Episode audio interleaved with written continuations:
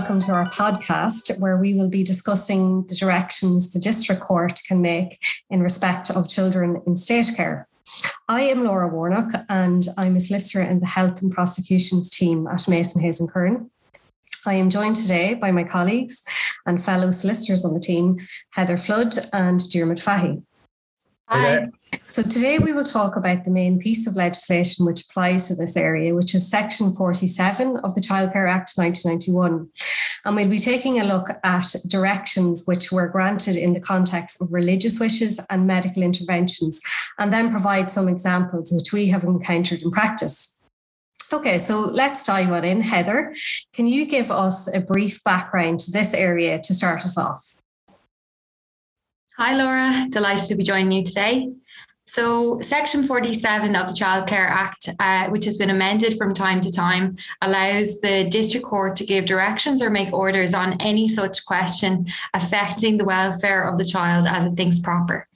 Um, this section has been interpreted as giving the district court ultimate control or the final say regarding children in care as noted by Mr. Justice McCracken in the 1999 High Court case EHB and McDonnell. Um, this section gives the district court the power to decide on any matters which could reasonably be considered adversely to affect the welfare of the child. Any person can seek a direction or order, including relating to children in voluntary care. It doesn't apply to the special care area, however, which is dealt with under Part 4A of the Act. Interestingly, a judge can also make an order or direction of their own motion under this section, as often happens where the judge is of a view that a particular course of action is required, but no formal application has to be brought before the court for that to happen. So no other party needs to bring an application or serve notice. Okay, thank you, Heather.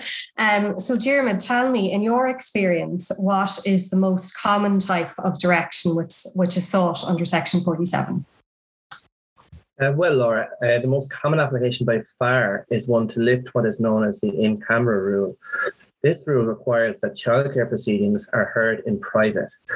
Uh, there are restrictions on reporting on such cases and sharing any information which has come to light in court, including reports prepared for the benefit of the proceedings. This rule must be lifted by the court to share details of the proceedings with outside parties. Common examples of this we see cropping up again and again include sharing of a court report with a child's therapist, their school, or for an educational assessment. So journalists cannot report on childcare cases as they would in other types of normal cases. Any reporting done by journalists must not identify the families or individuals involved in, in childcare cases.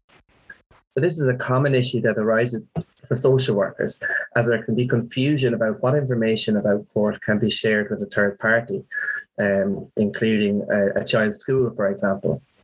A good guidance is that you can share general information about the child, but anything about the court proceedings or documents generated for a court at the direction of a judge are subject to the in camera rule and therefore should not be shared specific consent of the court is required to share this type of information with third parties. Okay. So turning back to you now, Heather, can you tell me if this provision can be used to dispense with the consent of a child's guardian?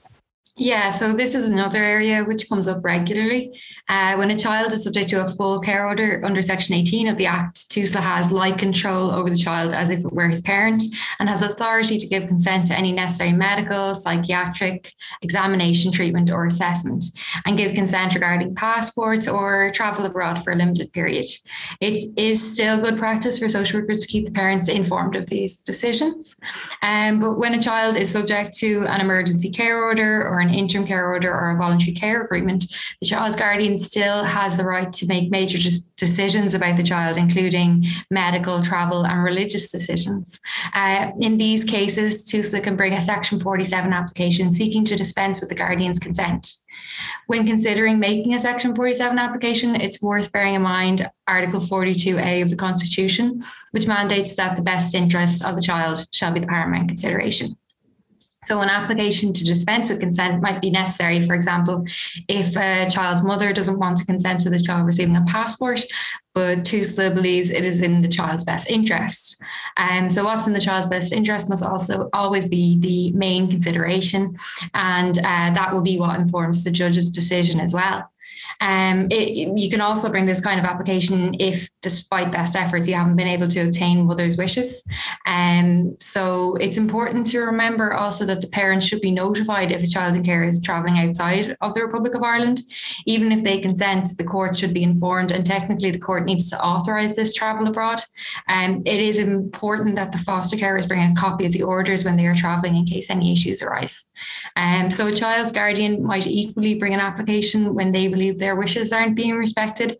So this could be arise where a parent doesn't agree with, for example, uh, a placement that the child is in. Okay, thank you, Heather. That, that's really interesting. Um, in the introduction, then, I, I touched on the use of Section 47 directions for medical interventions for a child. And perhaps, Diarmuid, you might elaborate on this a little bit more. Sure, Laura. Um, so the general position is that the consent of a child's guardian is required for any non-urgent medical intervention. This includes anything from vaccinations to attending the dentist. So when a child is the subject of an interim care order, the subject of an emergency care order, or involuntary care, the court can make directions regarding medical or psychiatric examination, treatment, or assessment of the child. Section 47 can be used to dispense with the guardian's consent and to allow the child and family agency to sign consent forms required for medical intervention. Um, Heather, do you have any examples where this was used in practice? Yeah, so in one case, the Child and Family Agency requested that a direction under Section 47 be granted in relation to children who were subject of interim care orders to receive the flu vaccine in line with current public health guidance. And the Child and Family Agency also wanted a direction to dispense with parental consent so that children could avail of screening campaigns in school or in the community and receive uh, medical intervention and attention kind of going forward if and when required. Um, so the social work team made a lot, uh, put in a lot of effort to work in partnership with the parents to ensure that the needs of the children were met. Um, but it was difficult to achieve a consensus with the parents, uh, and they, as they weren't engaging with the child in care reviews and were reluctant to sign forms in relation to medical consent. So um, the Child and Family Agency were kind of looking for this general consent of the parents um, going forward. Uh, when the application was heard in court, legal representatives for the parents, as well as the guardian ad litem, successfully argued that the wording of the direction, in particular, uh, the general consent was too broad. Um, the judge accepted that public health guidance advised that children should get flu vaccines, but was not minded to dispense with the parents' consent generally to any medical intervention. So the final wording of the direction was limited to flu vaccines only, and it read to dispense with the consent of respondent parents to have the children avail of the flu vaccine in line with public health recommendations if deemed, deemed appropriate by the children's GP the GP administering the flu vaccine is to confirm in advance that there are no previous adverse reactions, uh, to lift the in camera rule so that the appropriate information can be shared with the children's GP. Okay, thank you for that. Um, I think that the takeaway then is that the wording of, of any direction must be specific to the consent being sought for that specific intervention. Um, Diarmuid, do you have any case examples relating to medical intervention? Yeah, so I think one case which is definitely worth mentioning is one that went all the way to the High Court. That is the 1998 High Court case of A and B and the Eastern Health Board, so formerly the, the HSE. Um, and that was given by Justice Geoghegan. So in that case, the child was subject to an interim care order uh, and had become pregnant as a result of rape.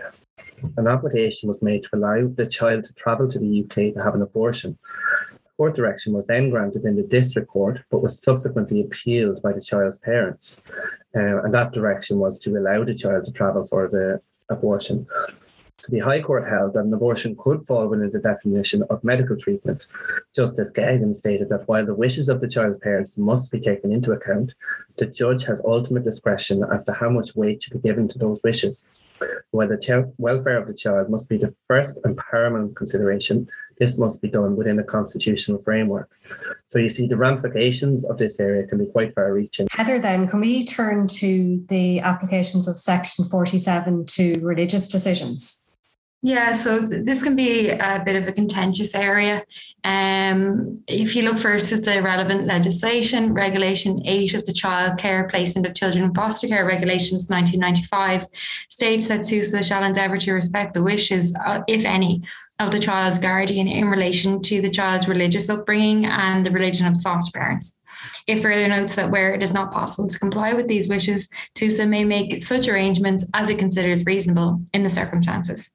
Having made those arrangements, if the child's guardian is dissatisfied, TUSLA must inform the guardian about Section 47 of the Act, and if so requested in writing by the guardian, apply to the district court for directions. However, I would say it's good practice to bring these objections to the court's attention, even if the child's on a full care order. Okay, thank you, Heather. Dermot, I think you have an example in relation to baptising the child. Yeah, so in one case, the mother had refused to consent to the baptism of her children and was using access with the children as a bargaining tool when the child did not want to see her. So the child and fam- the child felt left out of communion proceedings which were taking place in school, um, and this was causing the child distress. The child's father was consenting to the baptism going ahead. Um, so the Child and Family Agency wanted to dispense with the mother's consent so that the child could um, go ahead. So bearing in mind Regulation 8, uh, our office drafted a letter to the mother noting that that if it requested to do so, the CFA would make an application under Section 47 requesting that the district court decide whether the children would be baptised or not. If not, the baptisms would proceed by a certain date. Um, ultimately, in that case, the, the baptism did proceed without the need to seek a formal direction under Section 47 from the court. Heather, I think you wanted to mention a case in relation to the choice of a religious school. Yeah, so in that case, TUSLA made a Section 47 application for a child of Catholic parents who was in foster care to attend a Church of Ireland primary school. The parents who were not consenting were present in court and legally represented. TUSLA noted that the foster parents' children attended this school, and if the child attended a different school, she wouldn't feel integrated into the foster family. So the judge noted that there was a commitment for the child to attend mass and um, religious edu- Catholic religious education. So in those circumstances, the judge uh, was satisfied to grant the Section 47 application for the child to attend the local Church of Ireland primary school. Very good. Thank you, Heather. So that just uh, brings us to the end of our podcast now. Um, we hope that it is clear that uh, there are bro- a broad range of reasons why court directions may be required in childcare proceedings. Um, Section 47 has resulted in the courts granting many varied orders and directions concerning children in care. Um, any person can bring a Section 47 application, and the judge may make their own directions or order under the section. And it's important for TUSLA to be aware of when a Section 47 application needs to be brought prior to carrying out or making certain decisions. So, thank you all for listening today, and thank you to Heather and Dermot for your insights.